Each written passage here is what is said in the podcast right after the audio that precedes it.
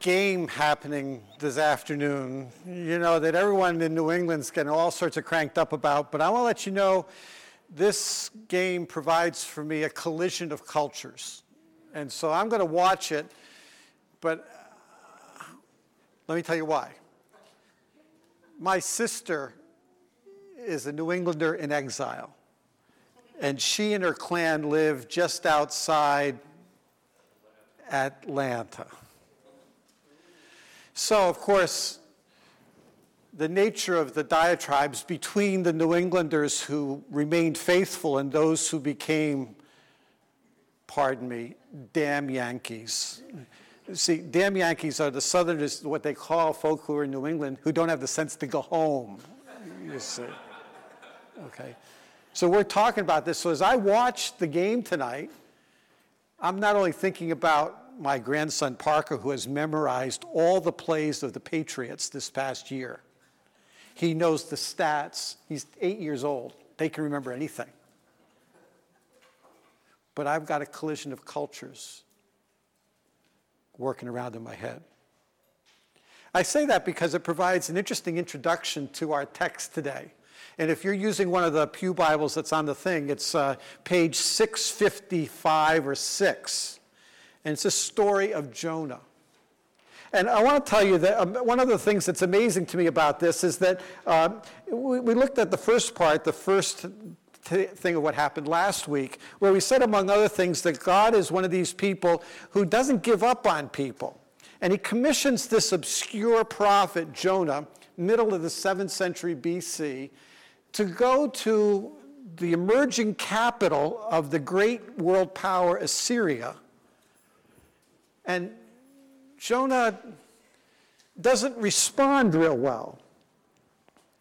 Instead of going east toward Nineveh, he goes 2,200 miles west to Joppa.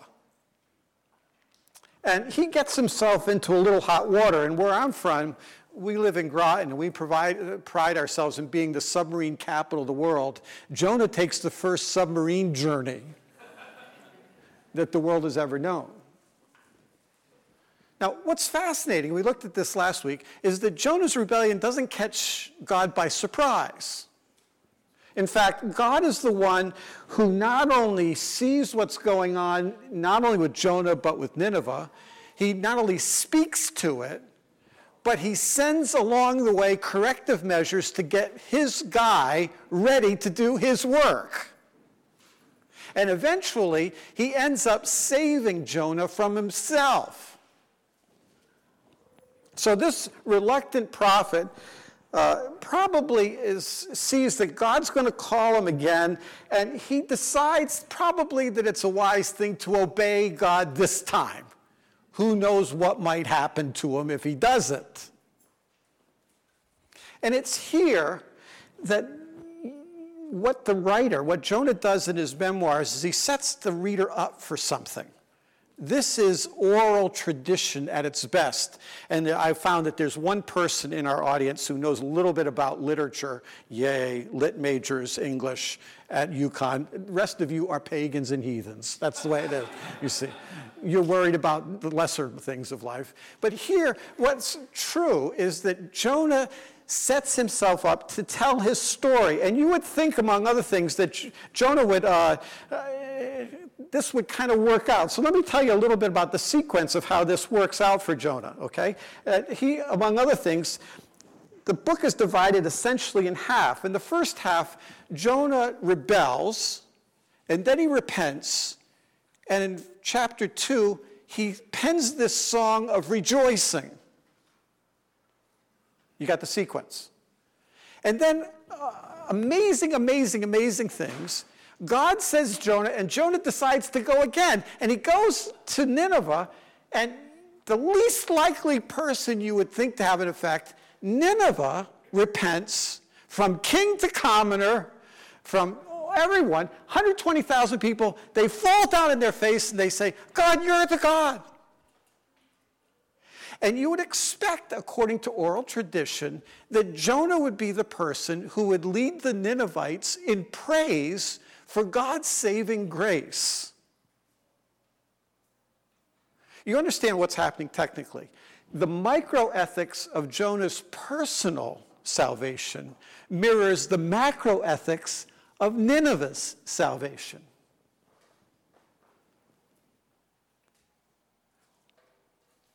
I want to push it just a step further because I recognize some of you are not lit majors and you don't immediately understand what I'm talking about here. I mean, this is what's going on.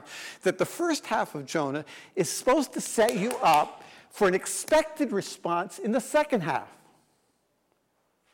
As Jonah repented and God rescued and restored, and he pens this song of praise, so Nineveh repents God takes away the threat of his wrath, and you would expect the people of Nineveh to break out into songs of praise. That's the sequence of the book. Y'all with me so far? Chapter 4. Note what, in fact, does happen. I'm reading along. You can follow me either on the screen or in your text. But Jonah was greatly displeased and became angry. He prayed to the Lord, O Lord, is this not what I said while I was still at home?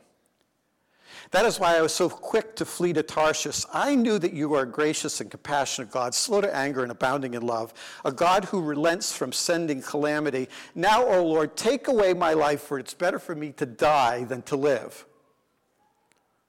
But the Lord replied, Do you have any right to be angry?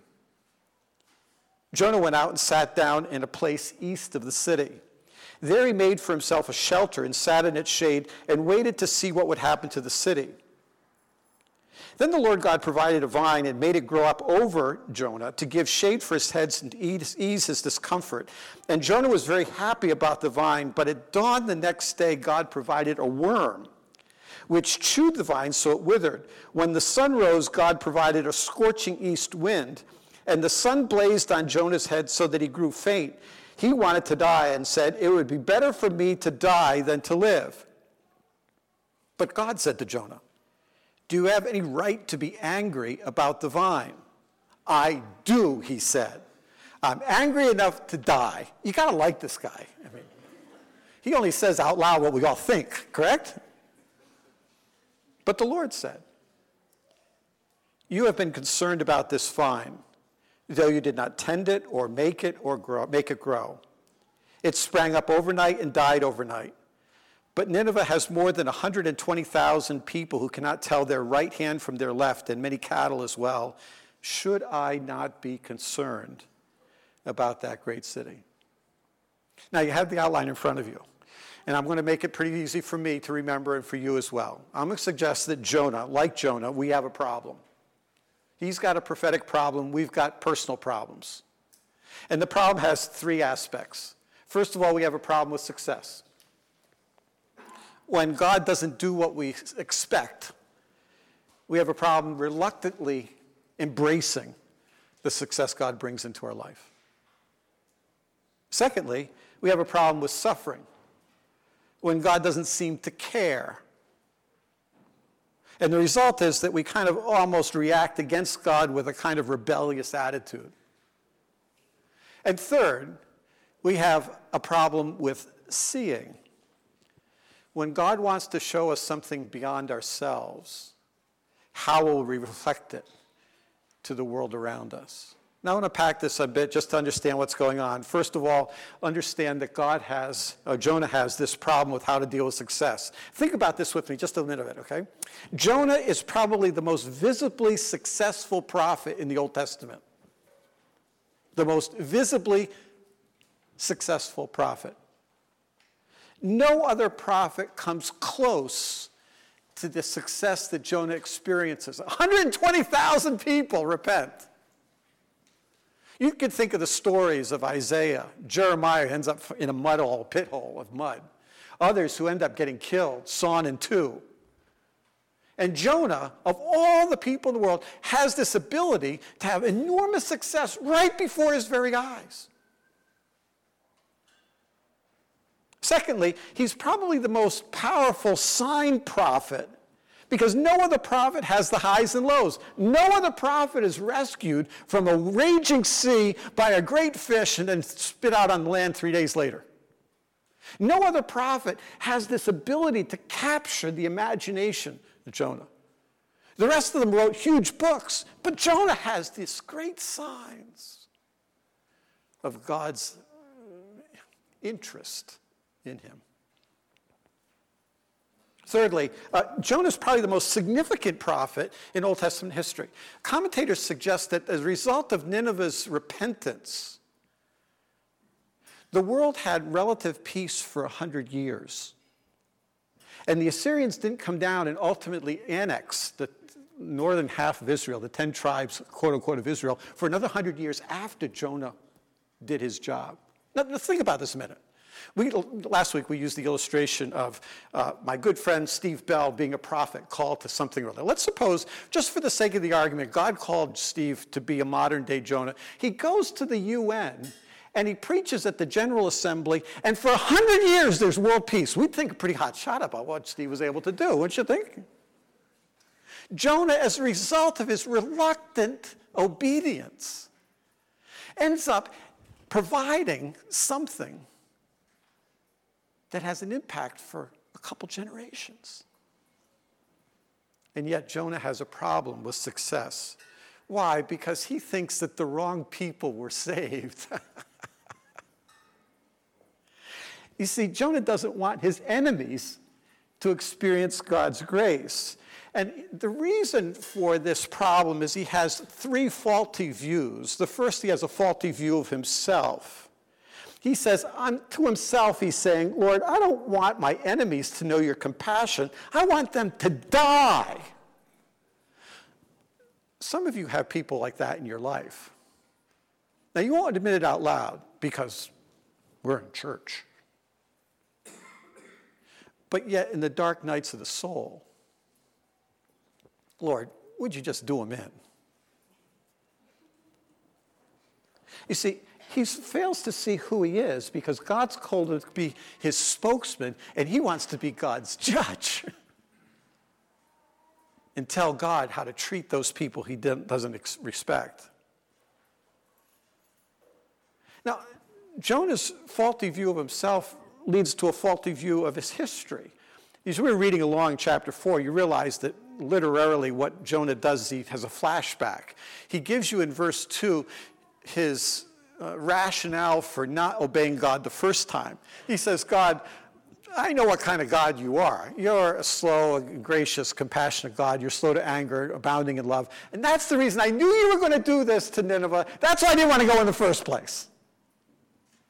Now, it's a flashback, but it fails to recognize what's really true of the history. Because if Jonah had not gone to Nineveh, they would have not heard who God was and would not have repented. So Jonah, by virtue of not seeing himself the right way, reinterprets and misunderstands his view of his own history. And he tells himself a lie. Can I make the point here, friends? That when we don't see ourselves the way God wants to, we don't see our history the way God wants to. when we fail to see God correctly, we fail to see ourselves correctly, and we fail to see our history correctly. Now, I don't know where this all fits for you. I'm asking the Spirit of God to start to ring some bells in your head. But the real temptation is to tell yourself the lie about who you are and what's happened in your life. Instead of asking God to show you who you are from His point of view. Third, well, let me just give an illustration of this because it helps me a whole lot. Um, a couple examples of how this has worked out recently in my own life, in our life. Uh, we have a, a, a, guy in our church. His name is Dr. Jalal Aram. He's from Syria. And one of the things that Jay has told us is that the plight of Syrian refugees has radically changed the status of Christians within Syria. Kurdish people who are under the oppression of ISIS are now reaching out to Syrian Christians to get aid because they have nothing. Of course, the Syrian Christians are struggling as well because the Assad regime is just a pretty nasty kind of thing. But the fascinating thing is that the suffering and the success that now is coming to Syrian Christians allows them to have opportunities to talk to their Arab and Islamic neighbors in ways they would have never had before. The very success that God gives is not the success that they ever imagined would happen because the circumstances were inconceivable. Can I give another illustration? This, I picked this because it comes really close to home. When I was a student sophomore at University of Connecticut, one of the people who visited our area, actually an auditorium in Willimantic, was a, a guy named Dr. Richard Wurmbrand. Some of you may or may not know, he, the organization he founded was called Voice of the Martyrs. And for 10 years, Wurmbrand was held in virtual solitary confinement in Romanian prisons for being a Christian. One of the most dastardly things that his torturers did for him was they tried to break his will to be a believer, all sorts of beatings. But he resisted, and in fact, in the name of Jesus, asked Jesus to forgive them. One of the vilest torturers of Wurmbrand saw this and became a believer in Jesus. And those over him took this torturer, now a new believer, tortured him to within an inch of his life, and then threw him into the same cell as Wurmbrand and wanted to know whether Wurmbrand would take out his anger against his former torturer or see him now as a brother. Oh, I want to think about this one. There are some folk who have done me in. What happens if they actually become believers in Jesus, and then I have to live with them. Would I be kind to those who did me in? the very success Wurmbrand had, had resulted in something happening that made life very difficult for him.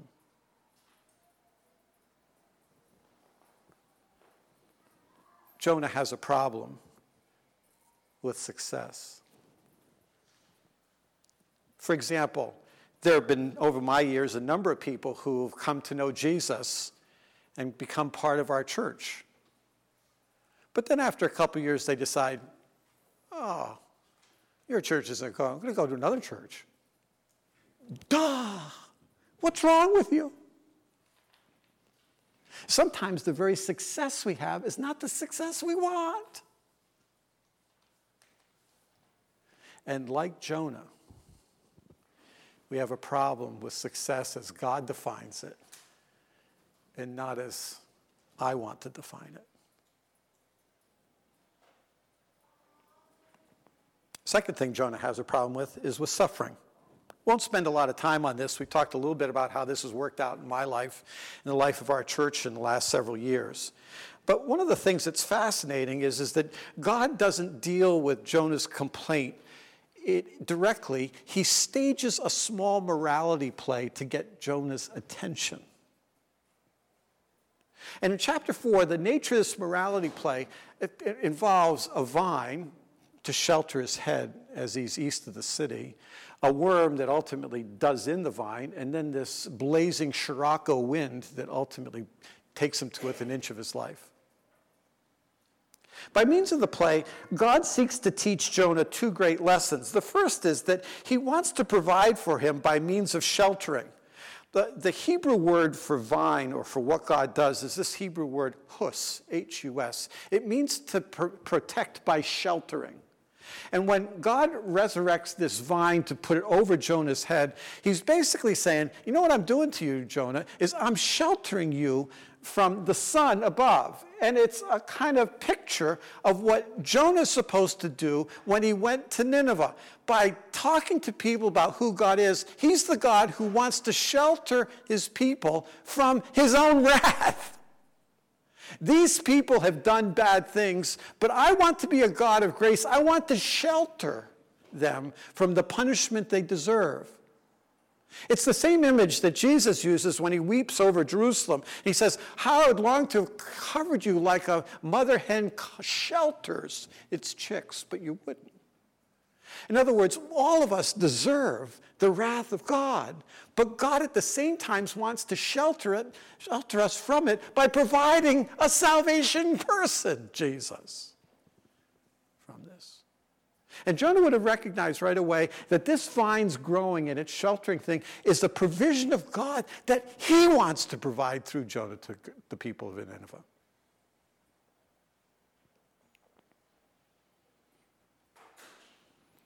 The second thing that God provides is this worm. And he's saying to Jonah, Look, because of your attitude, I'm the one who wants to reveal to you that there are other parts of the kingdom that I've created that obey. The storm obeys, the wind obeys, the fish obeys, even the worm obeys. And it will do what I tell it to do. And that's what I want you to do is be a person that obeys what I send you to do. And finally, God provides this wind the judgment that Jonah wished on Nineveh comes upon himself. And here comes the huge, big point of all of this God provides in order that we will know the following. I can't say it any better than C.S. Lewis put it this way. He says, God whispers in our pleasures, He speaks in our conscience, but He shouts in our pain. Here I'm speaking somewhat autobiographically, but I'm letting you know where I'm at on this. That when pain and suffering and grief come into our life, the easy and great temptation is to become selfish and self focused. And God sometimes allows difficulty in our life just so that we'll get out of ourselves and cling to Him. There's a selfishness to grief that can do away with the provision that God wants to grant us.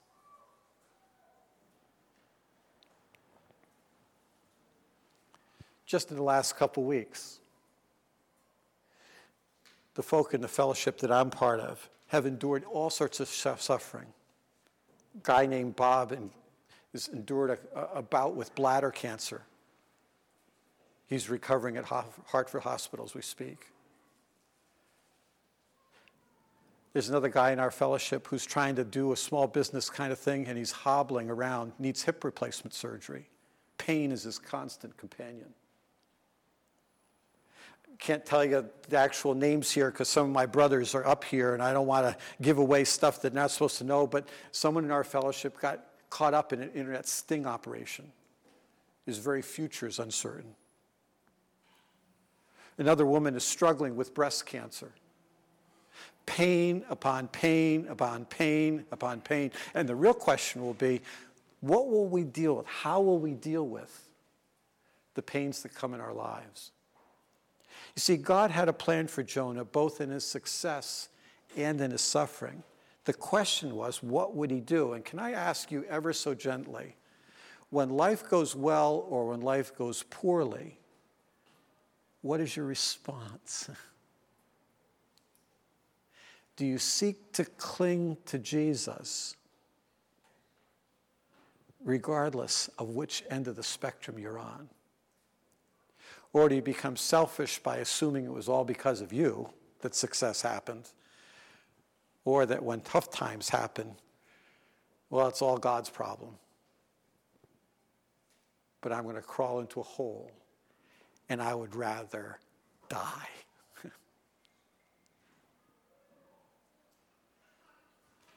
Jonah has a problem with success, he has a problem with suffering.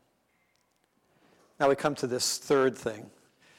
He has a problem with seeing. And I, I need to set this up a little bit for you, um, tell you a story. A bunch of years ago, Joanne and I were in Cripple Creek, Colorado. Joanne's my wife, just, to, just let the record state. She's not here. She was here last week. Um, it's not another woman that I'm, I'm hanging out with, okay? Uh, and we went to a, a, little restaurant in Cripple Creek. Now, restaurant's putting it gloriously. the, uh, there were basically, there was sand on the floor. It, it was on this street. Cripple Creek was one of the last silver mining towns in the 1800s in, in, in Colorado. And the waiters and waitresses came around and they served you food. It was kind of like an indoor barbecue. And after the meal was over, they took off their aprons and they put on a melodrama, stage theater. You know has any of you been to these? And you know what happens with these? It had dastardly dick who everyone, when we got on stage, everyone goes boo like this. And you've got the, the, the, the damsel in distress, yay, rah, rah. And you got Dudley Do-Right who ultimately saves life at the end. You know how these melodramas go, right? Even if you're not a lit major, you understand how this goes, okay? Now, the interesting thing about the melodrama is it doesn't work unless the audience participates. You're with me? right? So, in the same way, the book of Jonah is meant to be part of oral tradition, and as the story is told out loud, you expect the rest of the audience to participate. Like this God sees Nineveh's wickedness, and everyone would say, Yay, yeah, finally, God got a clue phone, okay? How this works, okay? Jonah fails and heads off to Tarshish. And everyone goes, boo, like that. Jonah ultimately is rescued by the great fish. And everyone goes, yay, rah, rah, like that, okay? This is how it's being told after the fact, okay? Jonah goes to Nineveh, and everyone goes, yay, rah, rah. And they all repent, and everyone goes, yay, rah, rah, right? You, with me so far? This is oral tradition, okay? Being told out loud. And then Jonah leaves and goes east of the city, the place from which destruction proverbially is supposed to come.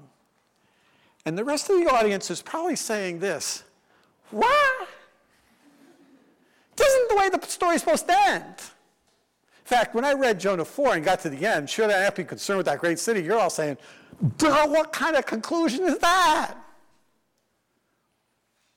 In terms of denouement, just to let you know, I little know a little French, you see. It, it, it seems like it's an anticlimax. And we're left wondering at the end, what in the world is Jonah trying to get us to do? Why does the story end with a rhetorical question for which no answer is given?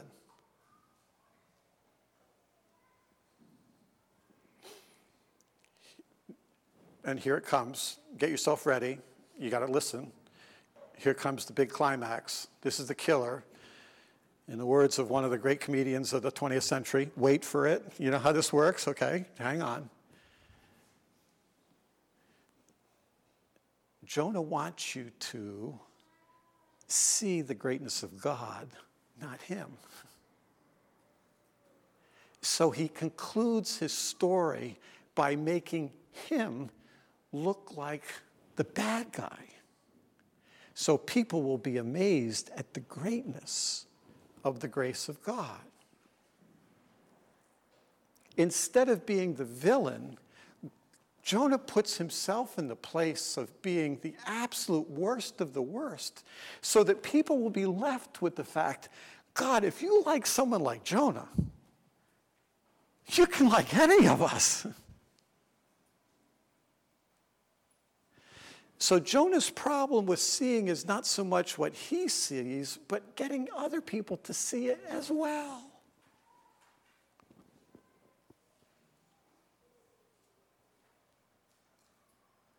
Uh, friends, I don't know where you are with Jesus this morning. Some of you may be searching, some of you may be on the way a while, some of you may be struggling, quite frankly, with him. Jonah would direct all your sights, all your vision, all your looking, not at him, but at the greatness of God.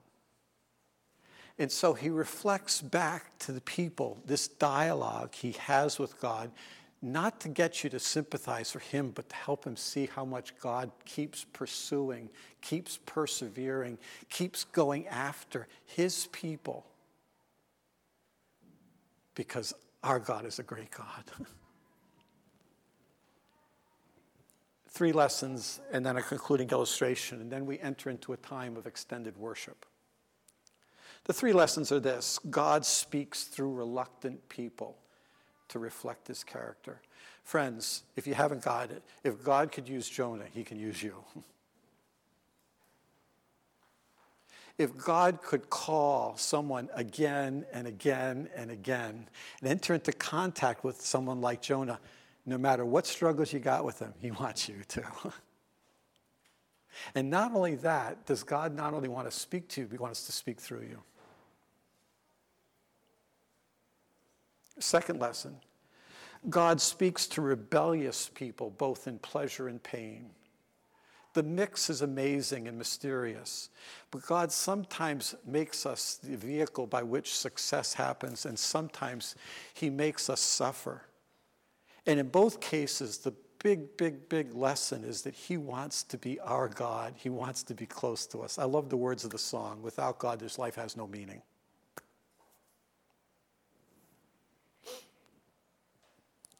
Thirdly, our story speaks redemptively of another story. In the New Testament, Jesus would say, A greater than Jonah is here. and our story only reflects the greatness of Jesus. So that when people see how God works in and through us, what we're supposed to do is point them to Jesus. Technically, the narrative of our lives is part of the meta narrative of God's work in the world. Will you be part of that huge story?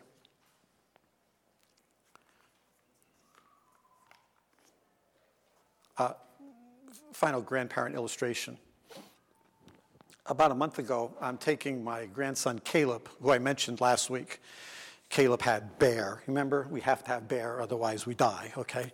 So I'm taking Caleb to Tollgate Preschool. And as you remember, Caleb is four years old and the most verbal kid, boy, that I've ever met. The guy never shuts up. It's, it's, it's quiet. We're in the car and he's talking to me and he says, Bebo. Now, some of you remember, Bebo stands for Bald Bob. That's what my oldest son wanted to call it. But out came Bebo, okay? That's my name. I figured Bebo Norman's a great thing, so I like Bebo, okay? So he says, Bebo, do you know that my sister Libby has a middle name? I said, no, what's her middle name? Because we're driving on the road to preschool. Her name is Grace. Her name is Elizabeth Grace McCoy. I said, that's really cool. You get on and on and on and on. I said, Caleb, what's your middle name? He says, uh, no. I says, your middle name's Michael. Your middle name comes from your grandfather, Caleb Michael McCoy. Oh, yeah, yeah, yeah, yeah. And then he says, Bebo, what's your middle name? I said, well, my name, his middle name's Charles. I was named for both grandfathers. I'm Robert Charles McCoy. There's silence, blessed silence, for a couple seconds in the back.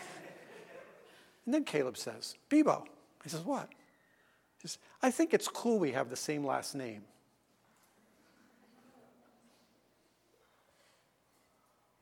Now, if you know four year olds, they don't have formal operations, according to Piaget's analysis. He just knows we have the same last name. He doesn't know why. And I thought about that. And I said to myself, what's my last name? What's your last name? What's the name that gives you your identity and purpose in the world? Do you know the name Christian? Christ follower? Is it your last name? Or is it just something that's a tagline? And as a result of having that last name, does it define how you look at the successes, the suffering, and the great joy of helping people see to whom you're related? Jonah, like me, has a problem with success. Sometimes I don't like what God does. Jonah had problems with suffering. I don't like suffering either. I often want to blame God instead of use it to pursue Him. And God's given me the privilege of helping other people see who Jesus is. Will I do it in such a way that draws people to Him not to me.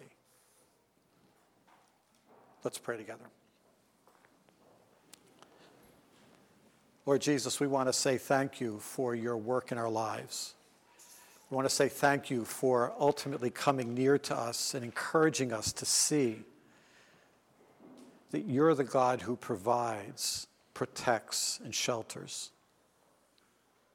Now we want to come near to you by virtue of the death of Jesus in our lives. We want to say thank you for ultimately coming to protect us from your very self. As we take this bread, this wine, take communion with you, would you help us to affirm that our last name is in fact Jesus? For we'll pray in Jesus' name, and all God's people will say, Amen.